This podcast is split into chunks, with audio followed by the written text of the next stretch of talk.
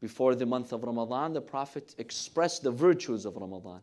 At the end of the speech, Imam Ali ibn Abi Talib السلام, asked the Prophet, he told him, Ya Rasulullah, ma afdal al-a'mal fi hadha shahr What's the best act in the month of Ramadan? The best deed?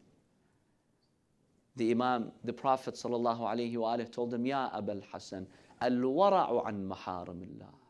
The best act in the month of Ramadan is to keep away from sins. Is to protect yourself from sins. If in the, if the month of Ramadan you manage to keep away from sins, you're a successful human being. This is the best thing that Allah subhanahu wa ta'ala wants from you. Then the Prophet, peace be upon him, broke into tears. He was asked, Ya Rasulullah, why do you cry? I mean, Ali ibn Abi Talib didn't ask a sensitive question. He just asked, what's the best deed? And you said, Al wara'u an maharimullah. Why do you cry? The Prophet, after crying and crying, he said, I cry, O Ali, because in this holy month, ينبعث أشقى الآخرين. The wretched man, meaning Ibn Muljam, he will strike you in this holy month of Ramadan such that your blood will stain your beard. This will happen to you, Ya Ali ibn Abi Talib. Yes, the Prophet cried.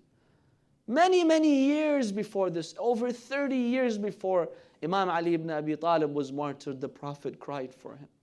You know what Imam Ali asked? When the Prophet gave him this sad news that he will be struck in the month of Ramadan, he asked one question. أَوَ فِي سَلَامَةٍ مِّن دِينِي يَا رَسُولَ اللَّهِ Tell me about my religion at the time, my deen. Will I be on the correct deen of Allah? The Prophet said, Yes, you will be on the deen of Allah subhanahu wa ta'ala. Then the Prophet does dua for Amir al Mu'mineen. The Prophet says, Oh Allah, whoever kills Ali ibn Abi Talib, it's as if he's killed me. Whoever harasses him has harassed me. Whoever follows Ali ibn Abi Talib has followed me. Whoever rejects him has rejected me. Assalamu alayka ya mawla ya Amir al Mu'mineen. We ask Allah subhanahu wa ta'ala to resurrect us with the commander of the faithful, Al Imam Ali ibn Abi Talib.